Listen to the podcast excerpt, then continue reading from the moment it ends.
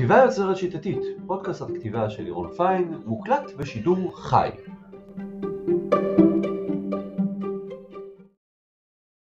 טוב, ערב טוב לכולכם. היום יום בחירות, אה, בגלל זה אני מרשה לכם בכיוון שעה תשע להיעלם לי, בשביל לראות את הסקרים. תספרו לי איך היה. אה, אנחנו היום נעסוק בנושא שקשור לבחירות, בחירות של השנה, הן בחירות שקשורות לדמות מסוימת, פחות או יותר, פחות אידיאולוגיה, יותר דמות מסוימת והערכים שהיא מייצגת, כן האיש הזה, לא האיש הזה. ואנחנו ניכנס לשיעור שהוא שיעור ממש ממש למתקדמים. זאת אומרת, הוא לא שיעור לכותבים חדשים, למרות שכמובן אפשר, אפשר ללמוד ואפשר הכל, אבל הוא ממש עמוק, הוא לאנשים שעובדים הרבה על הספר שלהם, ורוצים לקחת אותו לאיזשהו level פסיכולוגי חדש, כי דמויות זה פסיכולוגיה, ואנחנו נתחיל להתעסק טיפה בפסיכולוגיה. ולפני הרבה הרבה שנים, in a far far away galaxy, היו היה פסיכולוג בשם יונג. יונג היה uh, תלמיד של פרויד, וגם uh, מתחרה שלו, uh, בר, uh, בר פלוגתא שלו, uh, ויונג חקר את טבע האדם, והוא מצא תריסר, 12 מודלים אישיותיים אוניברסליים. עכשיו, מה זה אומר אוניברסליים? זה אומר שכולנו מכירים אותם. כולנו מכירים אותם בתת-המודע שלנו, והמודלים האלה מייצגים מוטיבציות וערכים מאוד מאוד מובהקים, ומה שחשוב לנו כסופרים, הם מעוררים רגשות עמוקים. עכשיו, למה אנחנו צריכים להכיר אותם? או, שמח ששאלתי. Uh, בתור סופרים, אנחנו כותבים על הטבע האנושי. זה מה שאנחנו עושים. אתם יודעים גם את, ה, את הפילוסופיה שלי, שהדמויות מחזיקות את הסיפור. קודם כל דמויות. כשהדמויות אמינות, כשהדמויות אקטיביות, כשהדמויות נוגעות ללב, כל הסיפור נוגע ללב. הן בעיניי יותר חשובות מעלילה, הן בעיניי מניעות את העלילה, זו הפילוסופיה שלי.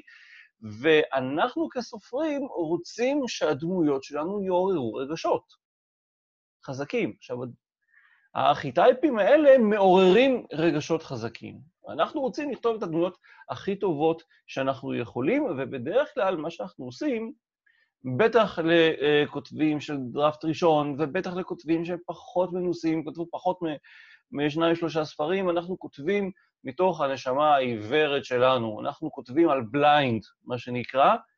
עכשיו, הידע הזה של הארכיטייפים יסייע לנו להכיר את הנשמה שלנו קצת יותר, דמויות זה פסיכולוגיה, בסופו של דבר. הסופרים הכי טובים הם סופרים שהם גם פסיכולוגים נהדרים, והידע הזה יעזור לנו להבין את מה שאנחנו כותבים. הוא יפזר קצת מהערפל של הכתיבה, והוא יעזור לנו להבין את הדמויות שאנחנו כותבים, וסביר להניח שכל הדמויות שכתבנו עד עכשיו, אנחנו כותבים כרגע, נופלים באחד מ-12 הארכיטייפים האלה. עכשיו, נופלים באופן אינסטינקטיבי. עכשיו, אם אנחנו נדע לעשות את זה לא אינסטינקטיבי, אלא ממש ממש אה, אה, להבין את הדברים האלה, נוכל לכתוב אותם יותר חזק, ונוכל לדעת מה התפקיד שלהם ומה הם, הם מרגשים. אז בואו נכיר את הדמויות על פי יונג, ויונג חילק אותם לשני צירים של מוטיבציות. הציר הזה הוא ציר שנע בין האגו לחברה. כלומר, ככל שהדמות יותר קרובה לכאן, היא יותר מתעסקת באגו שלה, וככל שהדמות יותר קרובה לכאן, היא יותר מתעסקת בדמויות שלידה. למשל, הדמות הזאת, שדמות הגיבור, הירו, הגיבור מתעסק באגו של עצמו. ואילו הקרר, המטפל, כמו שתראו עוד מעט, הוא, הוא מבטל את האגו של עצמו ומתעסק בעיקר באחרים, מסוג האנשים האלה ש, שהקדישו את חייהם לטיפוס, ל, ל, ל, לאחרים. עכשיו, יש את הציר האנכי הזה, והוא נע בין המוטיבציה של חופש לבין המוטיבציה של סדר. כלומר, אם אתם יכולים לזהות את זה גם בדיסציפלינות אחרות, מי ששיחק פעם D&D, פחות או יותר יודע מה, מה הסיפור הזה. אז הטיפ, הטיפוס הזה שמאמין בחופש, עיין ערך פייגלין, זה הרבל, זה המורד, מורד המוסכמות. הוא בעד אה, לגליזציה וכל אחד יעשה מה שהוא רוצה וזה וזה, האנרכיסט. ואילו הטיפוס הזה, שרוצה שיהיה סדר, זה השליט. זה ה... ו- וכל שאר הדמויות מסודרות איכשהו על שני הצירים האלה, ובואו נכיר אותם קצת. נתחיל בטיפוסי האגו. עכשיו, אני הולך לקשקש הרבה, זה הרבה חומר, זה המון דברים, זה דבר שאפשר לעבור עליו חודש, זה דבר שאפשר לעבור עליו שלושה חודשים, אוקיי? אפשר להקדיש שיעור לכל דמות, 12 שיעורים. אני עושה את זה עכשיו בוויש אחד גדול, אה, סוג של נגיעה מלמעלה, מי ומה. אז הטיפוסים שמתעסקים באגו שלהם, שהם יותר נמצאים בצד השמאלי של הטבלה, אנחנו מתחילים באחד שהוא קורא לו התמים, אוקיי? בתרבות שלנו אנחנו נקרא לו הסאחי. עכשיו, מה המוטו של האיש התמים? המוטו שלו זה שאיש באמונתו יחיה. כל אחד יכול לעשות מה שהוא רוצה, אם אתה אה, מאמין שאתה, אה, כאילו, אם אתה, אם אתה אוהב גרביים, אה, יש לך פטיש גרביים, אז לך תתעסק עם גרביים. אם אתה אה, רפובליקני, לך תהיה רפובליקני. זאת כל אחד, מה שנקרא, אני אעשה אה, מה שאני רוצה, ואתם תעשו מה שאתם רוצים, אנחנו לא נפריע אחד לשני. התשוקה שלו זה סוג של להגיע לגן עדן. הוא רוצה להגיע למצב המושלם עבורו, כלומר, המטרה שלו זה להיות מאושר. שזה הדמות של הסאחי, נכון? כאילו, אה, סאחי מתעסק בעצמו, הוא לא אומר לאחרים מה לעשות, הוא אומר, אני רוצה להגיע למקום הכי טוב, אני רוצה להיות מאושר. ממה הוא מפחד? הוא מפחד שיתפסו אותו על עשיית משהו רע או אסור. כלומר, מפחד להיתפס. זה האדם הזה שאם הוא יראה אה, שטר של 200 שקל על המדרכה, הוא יכול לקחת ולשים אותו בכיס. לא, זה לא, זה נגד החוק, זה לא בסדר, יכולים לראות אותי, זה לא בסדר. הוא ילך ישאל אנשים אם זה נפל להם, וכמובן שיהיה את הפראייר שיגיד, כן, כן, זה שלי, ויקח לו, אוקיי? הוא מפחד להיענש, להיות לא בסדר. זה האדם הזה שיסתכל מסביב על האנשים, איך הם מתלבשים, והוא יתלבש כמוהם. כי הוא, הוא, הוא לא רוצה להיות אה, היוצא דופן. האסטרטגיה שלו זה לעשות את הדבר הנכון, והחולשה שלו, וואלה, הוא נאיבי והוא משעמם. עכשיו, יש לו גם כישרון. מה החלק החזק שלו? הוא מלא אמונה, הוא מלא אופטימיות. הוא איש שיגיד שיהיה בסדר, אוקיי? אז מה המטרה שלו? המטרה שלו להיות מאושר, והוא מפחד אה, אה, שיתפסו אותו על זה שהוא יוצא דופן, לכן הוא רוצה תמיד לעשות את הדבר הנכון לחברה, והוא משעמם, ובואו נראה עוד דברים עליו. זאת, בסיפור שלנו, התמים יהיה אדם עם חזון, עם חלום, הוא תמיד ישאף לעשות את הדבר הנכון, הוא גם נאמן, כי הרי מה, הוא לא יבגוד, נכון? יתפסו אותו, אוי ואבוי, זה לא בסדר לבגוד, הוא סאחי, אה, הוא רומנטיקה, אוקיי? אמ, זה הדמות של האדם התמים, אוקיי? הסאחי, בסדר. יש למישהו כאן דמות כזאת אצלו בסיפור? יכול לזהות? אין תשובה, אין תגובה, זה בסדר. אנחנו נעבור לדמות השנייה שמתעסקת באגו, האיש הרגיל שיום קורא לו היתום, the orphan, אוקיי? המוטו של היתום הזה זה שכל בני האדם נולדו שווים. למה הוא יתום? כי אין לו אימא ואבא, אין לו, אין לו אילן, אילן יוחסין. כל בני האדם נולדו שווים, והתשוקה שלו זה להתחבר עם אחרים, והמטרה שלו להשתייך. עכשיו, תשימו לב, זה קצת שונה מה... מה... מהסאחי. הסאחי רוצה להגיע לאושר, רוצה להגיע ל... ל... למצב מאושר, והיתום בסך הכל רוצה להשתייך לאיזושהי משפחה. והפחד שלו זה להישאר לבד, בלי משפחה, או להתבלט בקהל. זה פחד שונה מהפחד של הסאחי. הסאחי מפחד להיתפס על משהו אסור, אה, אה, שזה גם להתבלט בקהל, אבל זה יכול, כאילו, מה שנקרא, כולם באים אה, בבגד קאז'ואל, הוא יבוא עם טוקסידו, הוא ישתגע, הסאחי. גם היתום יגיע ככה, אבל הוא מפחד גם להישאר לבד, הוא מפחד שאף אחד לא יאהב אותו. והאסטרטגיה שלו זה לעשות את מה שכולם עושים, להיות רגיל. עכשיו, במה זה שונה מהסאחי?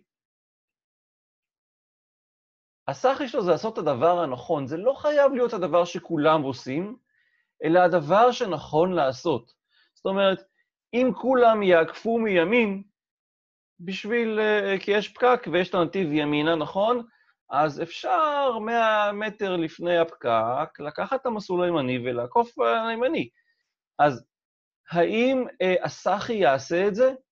לא, הסאחי לא יעשה את זה. הסאחי יישאר ויחקה את כל המיליון רמזורים אדומים ויקלל את כל מי שעוקף אותו מצד ימין, אבל הוא לא מוכן ללכת, אה, אה, לעבור על החוק אה, ולעקוף מצד ימין, כי זה לא הדבר הנכון לעשות. לעומת זאת, התמים, באותו מצב בדיוק, מה יעשה? הוא יישאר בפקק, ואז יראה אחד עוקף מימין, שתיים עוקף מימין, שלוש עוקף מימין, ואז הוא יגיד, טוב, כולם, כולם עוקפים מימין. נכון שזה לא בסדר, אבל זה, זה המנהג, אני, אני לא... ואז הוא גם יעקוף מימין. זה ההבדל ביניהם, ההבדל בקבלת ההחלטות ביניהם. עכשיו, בגלל שהוא עושה את מה שכולם עושים, הוא סוג של מאבד, מאבד את עצמו. הוא לא, הוא, לא, הוא לא באמת אינדיבידואל, הוא לא אדם שיציע אה, משהו חדש, הוא אדם שישאלו, שבמה שנקרא ב brainstorming, אה, יקשיב לכולם, ואז יגיד מה שכולם אומרים, ילך אחרי הרוב. הוא תמיד יבחר את הצד שמנצח, כמו שאומר השיר. הכישרון שלו, ריאליזם, הוא נורא אמפתי והוא חסר יומרות, הוא בסך הכל אה, הבחור הטוב, כאילו, סוג של חבר טוב כזה, נכון? מה החבר הטוב הזה מחפש? חפש אהבה והשתייכות, כלומר, בכל מקום שיציעו לו את הדבר הזה, הוא ילך לשם, כי מבחינתו זה יהיה בסדר. הוא האדם הנפלא ש... אה, להיות בפמליה של מנהיג. כל מנהיג צריך יתומים סביבו. כל, כל אדם, כל, כל, מה שנקרא, הוא הפולוור, הוא סוג של גרופי כזה, אה, אה, הוא גם יכול לצאת למסע כדי לגלות מי הוא ומה יקרה במסע, הוא ימצא בן אדם חכם ללמוד ממנו. זה האיש הרגיל, היתום, סוג של הכבשה, כבשה בעדר. הטיפוס השלישי זה הגיבור. עכשיו, זה לא בהכרח הגיבור של הסיפור, זה פשוט טיפוס של גיבור. יכול להיות שהגיבור של הסיפור הוא מישהו אחר, יכול להיות שהגיבור של הסיפור זה יתום, אוקיי? אבל זה ההירו. הגיבור שלנו, יש לו מוטו. הוא, הוא, הוא גיבור כי עושה מעשה גבורה. If there's a will, there's a way. זאת אומרת, uh, הגיבור שלנו לא מוכן uh, uh, לקבל מצבים שהם בלתי אפשריים. אם יש רצון, הוא ימצא את הדרך, הוא יקריב את עצמו, הוא יוכיח את עצמו דרך איזה שהם מעשים הירואיים. הוא הבן אדם שיזנק לאש הבוערת בשביל להציל את, ה, את התינוק או וואטאבר, והמטרה שלו זה להיות מעולה במשהו, אבל זה לא סתם משהו בשבילו, זה משהו שישפר את העולם. אוקיי? Okay, זה המטרה שלו, להיות מעולה במשהו בדרך שמשפרת את העולם. היי, אלי. אני אולי אכבה לך את המצלמה. אה, יש עוד טיפוס שהוא מיוחד לשיעור הזה, זה המאחר. לא רק לשיעור הזה. אז המטרה של הגיבור זה להיות ממש טוב במישהו, במשהו, הוא רוצה לשפר את העולם, ממש הגיבור של הקומיק שלנו, ומה הפחד שלו? מה הפחד של הגיבור הזה? זה שרוצה להיות אמיץ, זה שרוצה להיות זה? בדיוק ההפך. הפחד שלו זה חולשה. הוא לא רוצה שיחשבו שהוא פחדן. הבן אדם הזה יעשה כאילו, מבחינתו, אם יחשבו שהוא פחדן, הוא לא יכול להיות גיבור, והוא רוצה להיות גיבור, הוא רוצה להיות גיבור, ו, אה, וזה לא מה שיקרה. מה האסטרטגיה שלו בחיים, במשחק, בסיפור שלכם? זה להיות חזק ומוכשר. ומה החולשה של גיבורים? שחצנות. גיבורים תמיד מחפשים דרכים להוכיח את עצמם, תמיד מחפשים קרבות. דרכים ללכת מכות. הוא חייב, הוא מחפש את השריפה. זה מהאנשים, אתם מכירים את האנשים האלה. הבן אדם שכאילו, וואלה, אה, צריך אה, אה, לסגור עסקה, או צריך אה, למצוא מקום חנה הזה, או צריך אה, לעשות משהו, אה, הוא, הוא, הוא, תנו לי, תנו לי, אני אעשה את זה, אני אעשה את זה. הוא כל הזמן, והוא גם מחפש לריב עם אנשים שלא צריך לריב איתם. הוא גם נורא שחצן, הוא מדבר על זה, הוא רוצה להיות גיבור. הכישרון שלו אה, הוא לב, הוא מט לב וכישרון. זוכרים שדיברתי על הטעות שלי שם בכל זה? הנה הטעות. אומץ לב וכישרון אמיתי, זה הטאלנט שלו, הוא באמת אה, כישרוני. עכשיו, הגיבור הזה, במהלך הסיפור הוא אף פעם לא יוותר, הוא מאלה שיילחמו וינסו עד הסוף, סוג של אדם מאוד מאוד אמיץ, מאוד מאוד נחוש. בצד השני של האגו, יש לנו את הגיבור, שהוא בצד הכי שמאלי של האגו, בדיוק מולו, בשבשבת הפרצופים האלה, יש את המטפל, הקרר. המטפל, המוטו שלו זה סוג של ואהבת לרעך כמוך, המטפל, התשוקה שלו זה להגן על אחרים ולדאוג להם. זה סוג של האימא היהודייה הזאת שמקריבה את הכל בשביל הילדים שלה, אה, היא מטפלת, היא, היא לא אכפת לה שהחיים שלה ייהרסו. אה, זו המטרה שלה, המטרה שלה זה לעזור ולעזור ולעזור. ולמה המטרה שלה כזאת וממה היא מפחדת? מה בן אדם שכל, שכל מה שהוא רוצה לעזור לאחרים, מה הוא מפחד? הוא מפחד שיחשבו עליו שהוא אנוכי. הוא מפחד שיחשבו עליו שהוא כפוי טובה. הוא כל, היא כל הזמן נעה מתוך הדמות הזאת, היא תעשה את הדברים האלה כי מה, אם אני לא אלך אה, אה, אה, אה, לבן שלי בצבא ואני לא אביא לו אה, אוכל, למרות שסערה ולמרות שהוא בסדר ולמרות שזה, ואני אסע חצי מדינה, מה, איזה מין אנוכית אני, מה, מו, כאילו, זה, זה, זה המטפל. האסטרטגיה שלה, של הדמות הזאת, לאורך כל הסיפור, לאורך כל החיים, היא עושה דברים עבור אחרים, ומה החולשה שלה? מה החולשה של אדם כזה? וואלה, מנצלים אותו. האדם הזה, כל הזמן מנצלים אותו, דמויות אחרות לומדות אותו, מנצלות אותו, ובעצם הוא יכול להפוך לסוג של קדוש מעונה, מין אבא גוריו כזה. אבא גוריו הוא נורא מטפל. יש לו את הבנות, הוא זורק את הכל בשביל לטפל בהן. אתם קראתם את הספר, אני מניח, זה, זה אבא גוריו. Uh, הכישרון של המטפל, של הקרר, זה חמלה ונדיבות. האיש הזה מלא חמלה, מלא נדיבות, הוא כל הזמן נותן, זה, זה, זה מאלה שאפשר להתקשר אליהם באמצע, באמצע הלילה, ולהגיד, שמע, נתקעתי בלי דלק ב-100 קילומטר ממך, אה, אני צריך אה, דלק, אה, ואז הוא יגיד, מה, באמצע הלילה? אז כן, אני חייב דלק, אחרת מה אני אעשה? הוא יגיד, בסדר, יקלל, יתלבש, היא מלא דלק, ייסע 100 קילומטר אליך, ייתן לך וזה, ו- ו- כי, כי הוא מפחד אש אחרת, יגידו שהוא, שהוא כפוי טובה, שהוא אנוכי. הנה, והוא ירגיש טוב עם זה. עכשיו, המטפל, המטפל, אה, מן הסתם זו דמות אימהית, עכשיו זה לא, לא בהכרח אימא, זה מאוד יכול להיות גם גברים כאלה, מאוד יכול להיות גם ילדים כאלה. אה, יש הרבה סיפורים על ילדים כאלה שמטפלים בהורים שלהם ומקריבים את החיים שלהם, את האושר שלהם, בשביל ש... כדי שההורים יהיו מרוצים.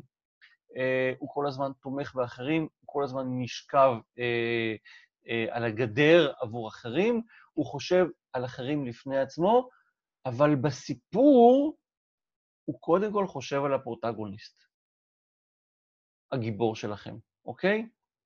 Uh, המטפל הזה, uh, לא באמת יכול להיות גיבור של סיפור, כי, כי הוא עובד בשביל אחרים. אבל הוא יכול להיות הגיבור של הסיפור רק אם הוא משולב באיזה archetype אחר. כי uh, בעיקרון הסיפור הוא תמיד לא עליו, הוא, הוא דמות שמתעסקת באחרים. Uh, הוא לא זה שישיג מטרות עבור עצמו, uh, הוא ישכב על הגדר כדי שמישהו אחר ישיג מטרות. אבל אם הוא משולב באיזה archetype אחר, ובהחלט אפשר לשלב ביניהם, שזה בכלל מסובך ולא נגיע לזה, אה, אפשר לשלב אליהם, אז הוא יכול להיות הסיפור. ופה יש פה משהו חשוב שאני אגיד. אה, הארכיטייפים האלה הם מאוד מאוד מוצקים, הם מאוד מאוד ברורים, והאמת שאפשר לבנות מהם סיפור. אני, רק מה... לקרוא את התכונות שלהם, כל אחד פה בטוח עפו לו רעיונות של וואלה, אני אכתוב איזשהו משהו, או דמות ששווה סיפור, אבל כמובן שהכל גמיש.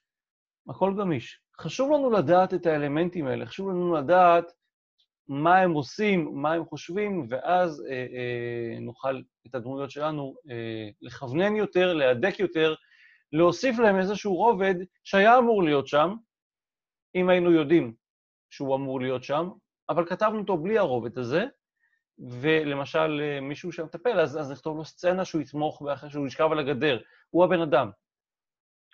אה, וטוב, אנחנו נגיע לדבר הזה. אלה הם טיפוסי האגו, טיפוסים שקשורים באגו. עכשיו, יש טיפוסים שקשורים בנשמה, ככה אה, אליבא דה יונג, והטיפוס הראשון זה הטיפוס של החוקר, האקספלורר. מה המוטו של החוקר? אל תגבילו אותי. אני רוצה לגלות את העולם. אני רוצה שתהיה לי את החירות לגלות את עצמי ואת העולם. אל תשימו לי מגבלות, אני סוג של בילי אליוט כזה, אני רוצה אה, אה, אה, לגלות כאילו את עצמי, אני רוצה להתפתח, אני רוצה חיים יותר טובים, אני רוצה חיים מלאי משמעות, חיים אותנטיים, אני רוצה לחיות את עצמי. מה הפחד של אדם כזה? ותחשבו איזה יופי של סיפור אפשר לעשות מדבר כזה, מאדם כזה. מה הפחד שלו? הפחד שלו זה להילכד בחיים הקיימים. להיות קונפורמיסט, להיות הסאחי, להיות האדם התמים. החוקר הוא די הפוך מהאדם התמים. האדם התמים רוצה להיות כמו כולם, החוקר רוצה לגלות את הדברים של עצמו. הפחד שלו זה להשתעמם תכלס, להילכד, להיות, להסתדר עם, ה, להסתדר עם, ה, עם, ה, עם הסדר החברתי הקיים, לחיות כאלה חיים של ריקנות. ולכן, מה הוא עושה כל הסיפור? הוא כל הזמן עושה מסעות, הוא כל הזמן מנסה דברים. זה האיש ש, שילך אה, אה, להודו ו, ו, וילך לדרום אמריקה ויתנסה בפטריות. האיש הזה רוצה לברוח משעמום כל הזמן. לדעתי, יש פה, כאן, עכשיו, בכיתה, ארכיטייפ אחד, אצלי הוא מופיע הכי שמאלה במסך. לדעתי, אני, האיש הזה, אני מכיר אותו, הוא כאן נמצא בשיעור. מה החולשה שלו? שוטטות חסרת מטרה, אי-התאמה. האיש הזה כל הזמן מנסה לגלות דברים חדשים, כל הזמן מנסה לגלות את העולם, אז הוא בעצם לא שייך לשום מקום, הוא משוטט. הוא לא יכול להישאר אה, במקום אחד הרבה זמן, והכישרון שלו, עצמאות. זאת אומרת, הוא, בגלל שהוא חוקר, אז הוא, הוא עושה הכל לבד, הוא לא צריך שידאגו לו, והוא נאמן רק לעצמו. הוא נאמן לעצמו ולתאוות המחקר שלו. עכשיו, זה סוג של אינדיבידואליסט, זה האינדיבידואליסט בהתגלמותו, האדם שתמיד מחפש את האופק, תמיד מחפש את המסע, תמיד מחפש את הדבר הבא. הוא אף פעם לא מרוצה מהדבר הקיים, הוא תמיד מחפש את הדבר הבא, ובכל מקום הוא ימצא הרפתקאות. כל מקום הוא יגלה דברים חדשים. זה האיש שייסע לאוניברסיטה מרוחקת בשביל ללמוד מקצוע שאף אחד לא צריך רק כי הוא רוצה, וגם שם הוא יוביל את כל החבר'ה למה שנקרא מיסצ'יף. זה החוקר. דרגה אחת ברמת הנשמה יותר קיצוני מהחוקר, יש לנו את המורד. מה המורד אומר? חוקים נועצרו כדי לשבור אותם. המורד אה, אה, רוצה אה, כל הזמן לעשות אה, מהפכות, הוא גם רוצה כל הזמן לנקום. זו התשוקה שלו. הוא רוצה לנקום במשהו, על משהו שעשו לו, על משהו שעשו לאחרים, או שהוא רוצה לעשות מהפכה בסדר הקיים, ומה המטרה שלו? להחליף את מה שלא עובד טוב. זה האדם, זה הפוליטיקאי, זה האדם שאומר, אה, אמרנו, הפייגלין, כאילו, זה הבן אדם שכאילו, ישבור את החוקים. האדם ש, אה, שיעשה דברים, כאילו, גם אלעד יניב הוא כזה, אגב. אה, פה אנחנו בבחירות, מה שנקרא. זה האדם ש, ש, שיוביל מהפכות, זה האדם ש, ש, שיגיד המלך הוא עירום, זה האדם שכל הזמן מחפש לשנות, לשפר, או לנקום, שזה סוג של שיפור, והפחד שלו, של אדם כזה, של מורד, זה להיות חסר כוח לעשות את זה. אדם שרוצה להחליף את הסדר הקיים, הוא הכי מפחד מזה שהוא לא יוכל להחליף את הסדר הקיים, כי הוא פשוט חלש מדי. אז זה הפחד שלו, ולכן האסטרטגיה שלו לאורך הסיפור ובחיים זה לערער סדרי עולם, להרוס את הדברים הקיימים, להמם קהל, אה, מה שנקרא, הוא בא ואומר, אוקיי, איפה אפשר לסדר? איפה אפשר לשפר פה? איפה... מה, מה אני יכול? הגעתי, למה אתם למעלה ואתם למטה? למה האחרונים תמיד בסוף? למה אלה שמימין? למה זה דבר שחייב להיות? הוא תמיד תמיד שואל שאלות, הוא תמיד עושה בלאגן, ומכך גם נובעת החולשה שלו, של סוג של מעבר לצד האפל. האדם שמערער סדרים, הוא נוטה להיות פושע. כי בסופו של דבר, מה הוא פושע? פושע זה אדם שהולך נגד הסדרים של החברה. זה האדם שישאל למה אני צריך לעצור בתמרור עצור. למה? Mm, לא, אני רואה שהדרך פתוחה, אני אעוף את זה, אני זה, אבל באותו רגע הוא נהיה פושע. עכשיו, מה הכישרון של אדם כזה? הוא סוג של... אה, סוג של מקומם. הוא האדם שמלהיט את היצרים, הוא הבן אדם שנמצא בחדר, הוא יש לו את, ה, את, הס, את, את התצורת זקן שלי, אה, והשפם שלי, והוא אה, רדיקל חופשי כזה, הוא, הוא מתסיס, כל הזמן מתסיס, מתסיס, מתסיס. הוא חופשי, אה, הוא, הוא, הוא האיש שה, שגורם למהפכות, זה הכישרון שלו, הוא תמיד מתסיס. כאילו, יש אחד כזה בכל כיתה, שמתסיס את החבר'ה נגד.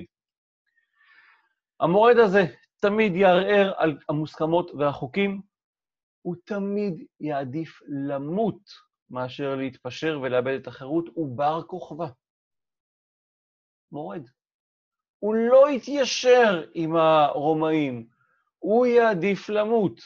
אנחנו, מה שנקרא, אה, לא, לא, לא נוותר על העקרונות שלי, הוא סוג של אדם שעקשן כמו פרד. הוא דמות נורא מעניינת, המון המון המון אה, יצירות נכתבו על סיפור כזה, ואני בטוח שלכם יש רעיונות, כאילו, וואלה, רק לקרוא את הדברים האלה, וואו, וואו, איזה בן אדם מעניין זה, איזה יופי של סיפור אפשר לעשות, שבמרכזו המורד. ליד המורד נמצא המאהב. ואם פה מישהי צוחקת שכותבת ספרי רומנטיקה, היא צודקת. המאהב נמצא ליד המורד מבחינת הנשמה, והמוטו שלו זה לא בוא דארו סדרי העולם, זה you are the one and only. המאהב זה המאהב הספרדי הלוהט, או הצרפתי הלוהט. אה, הספרדי בעצם, הצרפתי זה מאהב של כולם. הספרדי מאהב של אישה אחת. והתשוקה שלו, הוא מחפש כל הזמן אינטימיות, הוא מחפש כל הזמן התנסות באהבה, הוא רוצה להרגיש. המטרה שלו זה להיות בקשר, בזוגיות מטורפת, הוא רוצה להיות במקום ובסביבה שהוא אוהב. ואם זו המטרה שלו, לאהוב ולהיות נאהב, אז מה הפחד שלו? להיות בודד. להיות סוג של פרח קיר. אדם לא רצוי, לא נאהב, והרבה מאוד מאהבים שאתם מכירים במציאות, שהם היום אנשים נורא רומנטיים ונורא מתחייבים ונורא זה, הם פעם, הם היו פרח קיר, מה שנקרא, כשהם היו בני 15 והם מכוערים.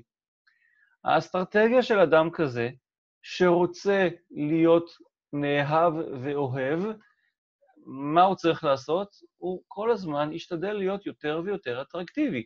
זה הבן אדם שינסה להיות אה, אה, יפה יותר, זה אדם שיתאמן בחדר כושר, זה זו שתתאפר כל הזמן בצורה אולי מוגזמת, או, או אה, תהיה סוג של אביבית בר זוהר כזה, כאילו, להיות כמה שיותר אטרקטיבי, וזה מוביל כמובן לחולשה שלו, שהחולשה שלו היא תשוקה חיצונית על חשבון האהבה עצמית. כי בן אדם כזה מתעסק לא בעצמו, הוא מתעסק במישהי. עכשיו, אה, זה אומר שהוא לא כל כך יאהב את עצמו. זה אומר שהוא אה, אה, יעשה דברים כדי לאהוב אה, מישהו אחר, והכישרון שלו זה התשוקה. תשוקה והכרת תודה ומחויבות, אדם כזה שברגע שהוא מתאהב, הוא מתאהב. הוא מתאהב, הוא מוקיר תודה לזאת שאוהבת אותו. הוא מלא בתשוקה, הוא כל הזמן, הוא יהיה מחויב מאוד אליה. עכשיו, המאהב מונחה על ידי רגשות של תשוקה ומחויבות.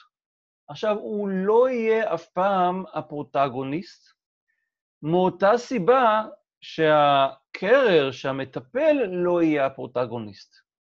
ופה צריך להבין את זה, כי אה, הדמות המרכזית, הפרוטגוניסט, הדמות ש, אה, שמניעה את הסיפור, היא דמות שצריכה להניע את הסיפור עבור עצמה, אבל המאהב הוא דמות תומכת, כי זה, זה התפקיד שלו. הוא פרטנר, הוא תומך, אוקיי? הוא תמיד, הוא, הוא, כל החיים שלו סובבים סביב מישהי אחרת, סביב דמות אחרת. עכשיו, אה, המטפל יכול להיות פרוטגוניסט אם הוא משולב באופי אחר, באיזשהו משהו אחר, אבל המאהב לא יכול להיות אף פעם פרוטגוניסט, כי זה התפקיד שלו. הוא האדם שמעצים דמות אחרת, ומחויב לה, כל חייו בשבילה. עכשיו, אה, זה אומר יונג, אני לא בטוח שדמות כזאת לא יכולה להיות פרוטגוניסט, אני חושב שהיא כן יכולה להיות פרוטגוניסט, אמ, אולי בשילוב של משהו אחר. הוא, אם הוא פרוטגוניסט, אז הוא צריך להיות נורא נורא, אה, זה גם כנראה יהיה איזושהי טרגדיה. כי זה בן אדם שמוותר על עצמו. בן אדם ש, אה, שהולך אחרי היצרים שלו, אחרי התשוקה שלו, אה, בן אדם שקל מאוד לתמרן, אמ, והוא כן יכול, אז, אז, אז זה, זה, זה, זה משהו טרגי. אז זה המאהב. קצת רחוק מהאהב, מהמאהב בסולם הנשמה יש את היוצר. מהו היוצר? היוצר אדם שאומר דבר כזה, אם אפשר לדמיין את זה, וואלה, אפשר לעשות את זה. די דומה לגיבור. הגיבור אמר שאם יש רצון, אז נוכל לעשות את זה, יש דרך. פה זה לא קשור לרצון, כי הגיבור יכול אולי לרצות משהו מאוד מאוד חזק, ואז בזכות הרצון שלו, הוא ילך לעשות דברים. Uh, הוא לא יכול להיות מהנדס, הגיבור. הגיבור uh, הוא בעניין של יאללה, סכין בין השיניים ולרוץ. היוצר זה משהו אחר. היוצר לא עם סכין בין השיניים uh, ולרוץ, היוצר רוצה ליצור דברים שיש להם ערך מתמשך. הוא רוצה לבנות. הוא רוצה לבנות דברים. Uh, אם ניקח את זה שחבורת אנשים מגיעה במערב הפרוע, אז הגיבור הוא זה שיוביל אותם למקום אה, המתאים לבניית הכפר, העיר או העיירה. היוצר הוא זה שיתכנן את הדברים בצורה הנכונה. כאילו, הוא לא יוכל להגיע לבד, כי אה, הוא, אין, אין לו מספיק רצון לעבור את המדבר. אם יעבירו אותו את המדבר, אז הוא כבר, הכל מסודר לו, זאת אומרת, הוא נמצא שם וזה, והוא יכול ליצור את, ה, את העיר הזאת. Uh, המטרה שלו זה להפוך את החזון שלו למציאות, ויש לו חזון. עכשיו, מה הפחד של האנשים שיש להם חזון, והפחד הוא לא זה שהם לא יכולים ליצור את החזון שלהם, כי הוא יכול לדמיין את זה, נכון? הפחד שלהם זה הבינוניות. אנשים עם חזון, ואני חושב שאני מדבר פה כרגע עם שישה סופרים, וכולכם יוצרים, והפחד של כולכם, לפחות בתחום הזה של היצירה, זה שיצא לכם משהו בינוני. אתם כולכם רוצים שיצא לכם משהו וואו. ואתם, המטרה שלכם זה להפוך את החזון שלכם לסיפור, שנמכר בחנויות הספרים וכזה, משהו עם ערך מתמשך, אבל הפחד שלכם זה שזה לא יצא טוב. הפחד של המהנדס זה שאחרים יגידו, אה, עוד בניין. בסדר שזה, שהוא יגיד על עצמו, אה, עוד בניין. ולכן האסטרטגיה של היוצר, וזה מה שאתם עושים בשניות אלה ממש, זה לפתח את הכישרון והמיומנות. מה שעושה היוצר, הוא כל הזמן מנסה להשתפר. הוא כל הזמן מנסה להשתפר, ועכשיו תסתכלו בראי שלידכם ותגלו את החולשה שלכם, והיא פרפקציוניזם. זה החולשה, פרפקציוניזם ופתרונות גרועים. אה, זה הדבר שמונע את הביצוע המדהים. פרפקציוניזם מונע ביצוע בכלל, ופתרונות גרועים מונעים את הפתרונות הטובים יותר. אה, שזה שני כתבים שצריך להגיע איזושהי דרך ביניים ביניהם, אה, אבל הכישרון שלכם ושל כל יוצר זה קריאטיביות ודמיון. זה הכישרון. וכל הסיפורים על הסופרים, על האנשים שכותבים, ואני רואה פה בטוח מישהי אחת שמחייכת, זה על אנשים כאלה. זה הפחד. והיוצר הוא אה, סוג של אומן או סוג של אל, לפחות בעיני עצמו, וזה אני. אה, הוא רוצה ליצור את משהו, את היש מאין, או את היש מיש קיים, אבל בדרך שלו, ובעיניו, וגם בעיניי, וגם בעיניכם, שום דבר אינו בלתי אפשרי. זה הטיפוס האחרון ששייך לנשמה. ובגלל שסופרים שייכים כולם ל archetype הזה, מיליון ספרים, וסופרים יודעים לכתוב על עצמם, נכתבו על ה archetype הזה. נעבור לסגמנט אחר של דמויות יונגיות, ואלה טיפוסים של ה-selfishness, טיפוסים של האנוכיות, של האגו, אה, במובן הרע שלו. אז הטיפוס הראשון הוא הליצן. הליצן או הליציני. הליצן, המוטו שלו אומר, וואלה, חיים רק פעם אחת, בואו נחיה את זה עד הסוף. זה המוטו שלו, זה התשוקה שלו, זה האדם שרוצה לחיות את הרגע עד הסוף בכיף, והמטרה שלו זה לעשות חיים ולשמח את העולם.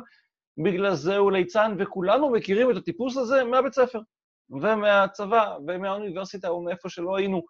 תמיד יש אחד כזה שהוא ליצן, אה, זה שמצפצף על כולם ועל כל מה שהוא רוצה לעשות חיים. ומה הוא מפחד, הליצן הזה?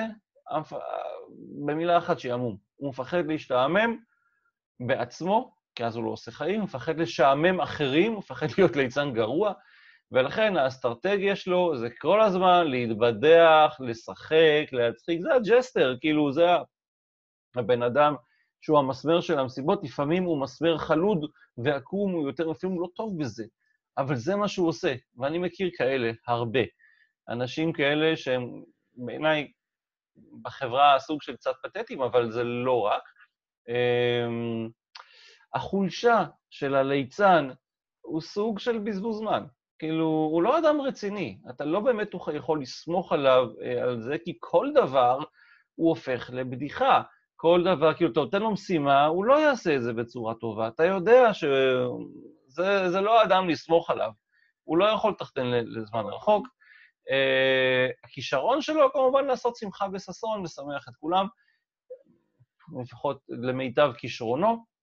הליצן הוא דמות קיצונית. הליצן הוא דמות מצחיקה, uh, משעשעת, uh, שיכולה להיות כתובה. מדהים, הליצן יכול להיות דמות מאוד מרירה, הוא יכול להיות דמות מרושעת.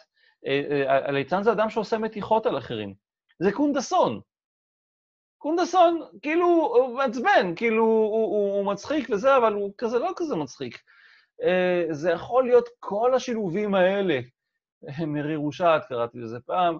הליצן כל הזמן בורח מלשאת בתוצאות. הוא עושה בלאגן, הוא עושה תעלולים, והוא בורח, והוא אה, אה, פוטנציאל לדמות הכי חכמה בסיפור, וגם הדמות הכי עצובה. כי למה? למה הוא עושה כל הזמן את הקונדסון הזה שלו, הקונדסיות הזאת שלו, מעשה הקונדס? כי אה, לא טוב לו. לא טוב לו. אז הוא כל הזמן מנסה לשמח, וזה קצת מלאכותי לפעמים. אז זה הליצן, ואפשר לכתוב עליו מיליון סיפורים בכל ז'אנר שיש. אני רק מלראות את זה, נהיה לי תיאבון מלכתוב כאלה. ליד הליצן והפוך מהליצן נמצא המנטור, האיש החכם. האיש החכם דוגל באמת, תדע את האמת, אה, האמת תשחרר אותה, אנשים צריכים לדעת את האמת, וזו התשוקה שלו, למצוא את האמת, הוא רוצה להבין את העולם, אבל לא דרך הרגש, אלא דרך השכל. הוא רוצה להבין מה קורה כאן, מי נגד מי. הפחד שלו, של אדם שרוצה להבין את העולם, הוא כמובן שהוא לא יבין את העולם, הוא מפחד שיעבדו עליו, הוא מפחד שמישהו יהיה יותר חכם ממנו, הוא מפחד שיטעו אותו, הוא מפחד מזה שהוא לא יודע, הוא תמיד ילמד, ולכן האסטרטגיה שלו זה כל הזמן לחפש מידע, כל הזמן לחשוב על דברים, כל הזמן אה, אה, לבדוק דברים אה, בצורה שיטתית. זו האסטרטגיה שלו, שמובילה גם לחולשה שלו כאדם שכל הזמן מחפש מידע, וכל הזמן אה, אה, חושב על דברים, וכל הזמן מנסה לדעת עוד לפני שהוא יוצא לדרך, הוא כמובן לא יעשה שום דבר, כי הוא יהיה תקוע בלמידה אינסופית. ואגב, את זה הרבה סופרים גם מכירים בתחום של הבניית עולם, מה שנקרא. אנשים שרוצים לכתוב ספר פנטזיה, הם עוסקים בלהבין מה, את, את החברה, ולא לא כותבים מה קורה. הם עוסקים ב- בלהבין את ההיסטוריה של עשרת אלפים שנה לאחור, וכותבים המון המון ספרים על ההיסטוריה, אבל בעצם הסיפור שהם רוצים לכתוב, הם לא כותבים אף פעם. הכישרון של החכם, כמובן ידע, כמובן אינטליגנציה, אה, וזו דמות מאוד מאוד מאוד מעניינת אה, בעיניי, היא דמות מסובכת. אה, זה סוג של יודה, של לוק סקייווקר, זו דמות זקנה וחכמה. זה יותר מסתם מורה, זה מנטור של ממש. הוא יכול או ללמד אחרים, או להיות גיבור וללמד אחרים, או לעזור לגיבור של הסיפור וללמד אותו. אבל זה לא הדמות שתפעל, זה הדמות שתיתן את הידע. מי כן יפעל? דמות יונגית אחרת בשם הקוסם. והקוסם, אם החכם רק מחפש מידע, הקוסם גורם לדברים לקרות. החכם רוצה לדעת איך עובד העולם, הקוסם רוצה להבין איך עובדים חוקי היסוד של העולם. הוא רוצה להגשים חלומות לעצמו, לאחרים, והפחד שלו זה שהגשמת החלומות תגרום ל, ל, למשהו מטורף. זה אה, אדם, אה, אה, זה מזכיר את החוקר הזה שפיתח את הפצצה האטומית, נדמה לי, הייזנברג? לא הייזנברג, אה, מי זה היה? הוא מפחד, הוא פתאום אומר, וואו, אני, אני פה... אופנהיימר. אופנהיימר, נכון, אופנהיימר, אופנהיימר, אופנהיימר's deadly toy. זה, ה... זה המשפט מהשיר. אופנהיימר פיתח את הפצצה האטומית. והוא אמר, וואו, לא, לא טוב, לא טוב, וצדק, או לא צדק, אני לא יודע, אנחנו, כרגע אנחנו נמצאים בעולם כנראה טוב יותר, בגלל פצצה אטומית, אבל זה לא, לא בהכרח מה שהולך להיות מחר. אה, זה הקוסם. עכשיו, האסטרטגיה של הקוסם זה לפתח את החזון ולחיות על פי החזון. הוא אדם שיש לו כוח לגרום לדברים לקרות. אה, ומה החולשה שלו? הוא הופך למניפולטיבי. עכשיו, בשר הטבעות, הדמות של אה, סארומן היא, היא, היא הקוסם. סארומן היה קוסם טוב פעם, לפני שהוא הפך להיות המשרת של סאורון. הוא הפך להיות מניפולטיבי. אה, והוא היה פעם, כאילו, הוא, הוא, הוא הגשמה של הקוסם ש, שדופק את העולם. הכישרון שלו זה למצוא פתרונות חכמים, פתרונות של ווין ווין, ושוב, החולשה שלו זה עקב אכילס שיכול להוביל לדברים נורא נורא נורא מעניינים. מה עושה הקוסם? הקוסם היא דמות חכמה מאוד, היא יכולה להיות דמות טובה מאוד או רעה מאוד. יש לנו את סארומן מצד אחד, ויש לנו את גנדלף מצד שני, שתיהן דמויות אה, ראי של הקוסם. לשניהם יש חזון אחר, חזון מנוגד. לקוסם יש חזון. עכשיו, הוא לא משתף אותו עם אחרים כי הוא מספיק, הוא לא צריך אותם. הוא מתמרן אנשים, הוא פועל מאחורי הקלעים, אה, לפעמים גם אה, מקדימה, כדי להגשים את, את החזון. רואים את זה, איך סארומן עשה את זה בשר הטבעות, איך גנדלף עשה בדיוק אותו דבר.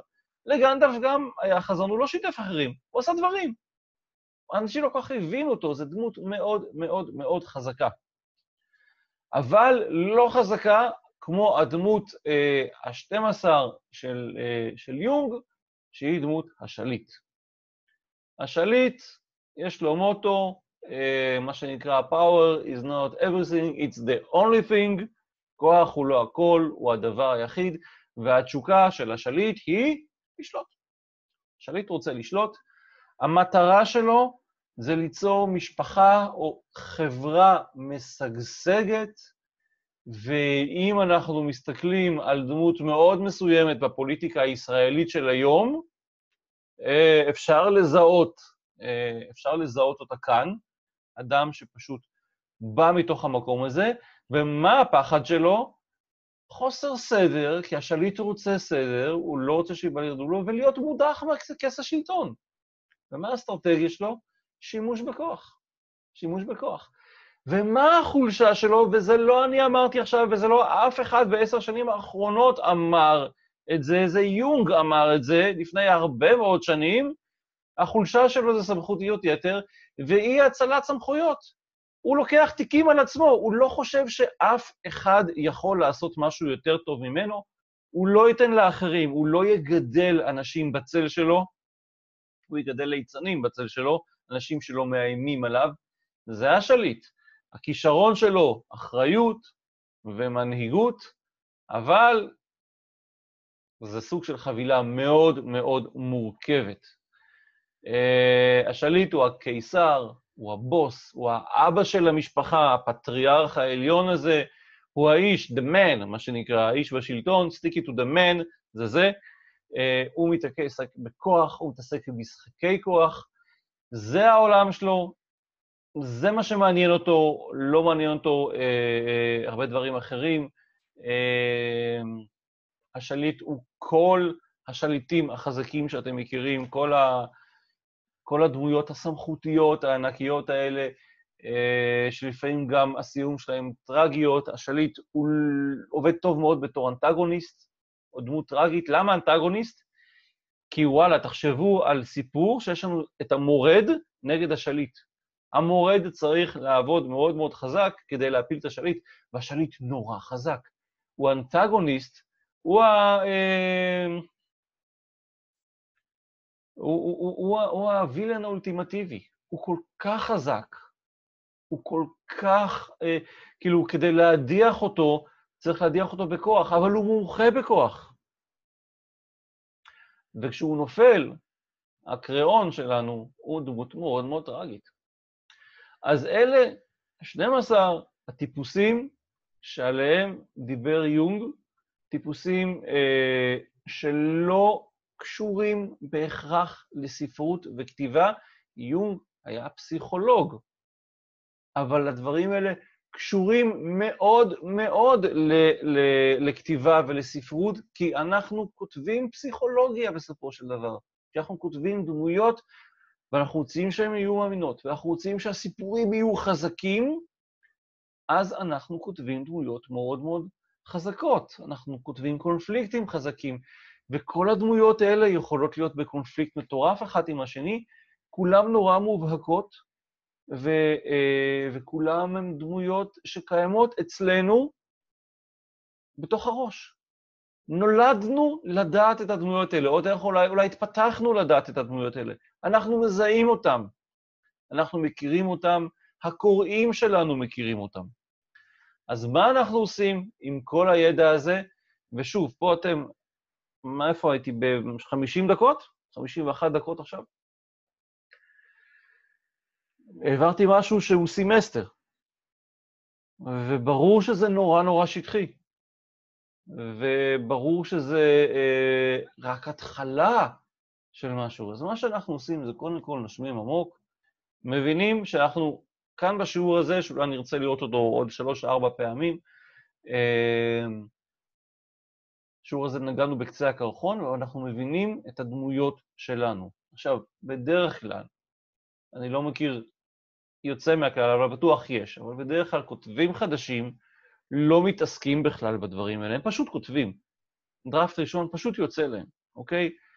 הם לא מספיק משופשפים, לא מספיק מתורגלים כדי uh, לשים את היצירה הבוערת באיזושהי שליטה. אבל בשביל זה יש דראפט 2, בשביל זה יש תכנון לפני הכתיבה, ויש פה הזדמנות לקחת את הדמויות שקיימות כרגע אצלנו, ולנסות לשייך אותם לאיזה archetype כזה או אחר, וברגע שאנחנו מבינים שהם כאלה, לקבל איזה שהם רעיונות חדשים, רעיונות מעודכנים למסע של הדמות הקיימת. להעביר אותה לעצמנו, להעביר אותה לקוראים שלנו. ואני די בטוח שאצל רובכם בראש כרגע רצות תוכניות. רגע, הדמות הזאת שלי, האם היא יותר כזאת או יותר כזאת? אולי נעשה אותה כזאת. ווואלה, נעשה אותה כזאת. פתאום פותח איזשהו מרחבים חדשים, איזה דברים חדשים שכאילו נורא מגניבים לכתוב אותם. אז אפשר להבין את הדמות שלנו, ואפשר גם להתחיל סיפור מהארכיטייפ של דמות, כי כל אחד מהארכיטייפים האלה זה התחלה מדהימה של סיפור. הוא כולו צריך פרטים, איפה הוא נמצא, מה הוא חי, כאילו... ניקח את המורה, דמות מאוד אהובה עליי, בואו נשים אותו, כאילו, אה, באיזה משפחה הוא חי ומה הוא צריך לעשות, ובאיזה תקופה ובאיזה מקום, ובואו תתחיל לפרק את הסדרי עולם. אה, ותשים לו את השליט מולו. לפני הכתיבה, תחשבו עמוק על הדמויות של הספר, תאפיינו אותם, תבינו אותם לאיזה אה, archetype שייכות, במיוחד הדמויות הראשיות. עכשיו, כל archetype יכול לעבור איזשהו תהליך, איזושהי התפתחות, כי זה archetype, זה מין דגם על, כאילו זה, זה דגם אב, אז אנחנו, אה, זה רק תבנית שיכולה להתעצב לכל מיני, אה, לכל מיני כיוונים. בואו נעשה איזשהו תרגיל. אני רוצה עכשיו, יש לנו, בסדר, קצת פחות מ-40 דקות, תפתחו את הדמיון, תכתבו איזשהו סיפור או תקציר קטן לכל 12 הארכיטייפים, או לכמה שתספיקו, זה לא משנה, למה שיבוא לכם. אבל אני רוצה, כרגע אני רוצה שפשוט נתרגל, נתרגל את הדבר הזה, על, על יבש. אני רוצה אה, אירוע מחולל זהה. יש לנו דמות שיושבת בבית קפה ברחוב רוטשילד בתל אביב, ואז בא אליה מישהו, אהלן! מזהה אותה בשולחן, ניגש אליה, ושואל אותה בהתלהבות, אה, שמוליק אש, מה קורה, מה העניינים, מה זה? ושמוליק אין לו מושג. מה?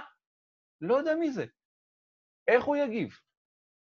מה תהיה השיחה? מה יקרה בסוף השיחה? התפתחות לתריסר הארכיטייפים, קחו את הסיטואציה, תמיד אותה סיטואציה, אוקיי? וזו אה, הדמות שצריך לשנות, כלומר, הבן אדם שמזהה אותה בשולחן זה סוג של אירוע מחולל. אז כל פעם תשנו את הדמות. פעם אחת זה יהיה הקרטייקר, פעם אחת זה יהיה, ה... אה, זה יהיה הקוסם, זה יהיה השליט, כאילו, והתגובות יהיו בהתאם. אנחנו פה נתרגל בעצם תגובה, או סגנון תגובה לדמות מסוימת. אה, יש משהו שאני רוצה שתעשו בבית, כאילו זה אתם יכולים, זה פשוט לעבור על הספר שלכם, תהרהרו בדמויות, תזהו אותן ותפתחו אותן. אבל עכשיו, זה הסיפור. שתפו אותי בקבצים שלכם, אני אעביר את הסלייד לארכיטייפים, לטבלה הזאת. אחד אחרי השני, תרוצו, תוכלו לבקש ממני גם אה, לדבר על זה. Uh, זהו, יאללה, שתפו אותי בקבצים, אני יוצר פה את ההקלטה.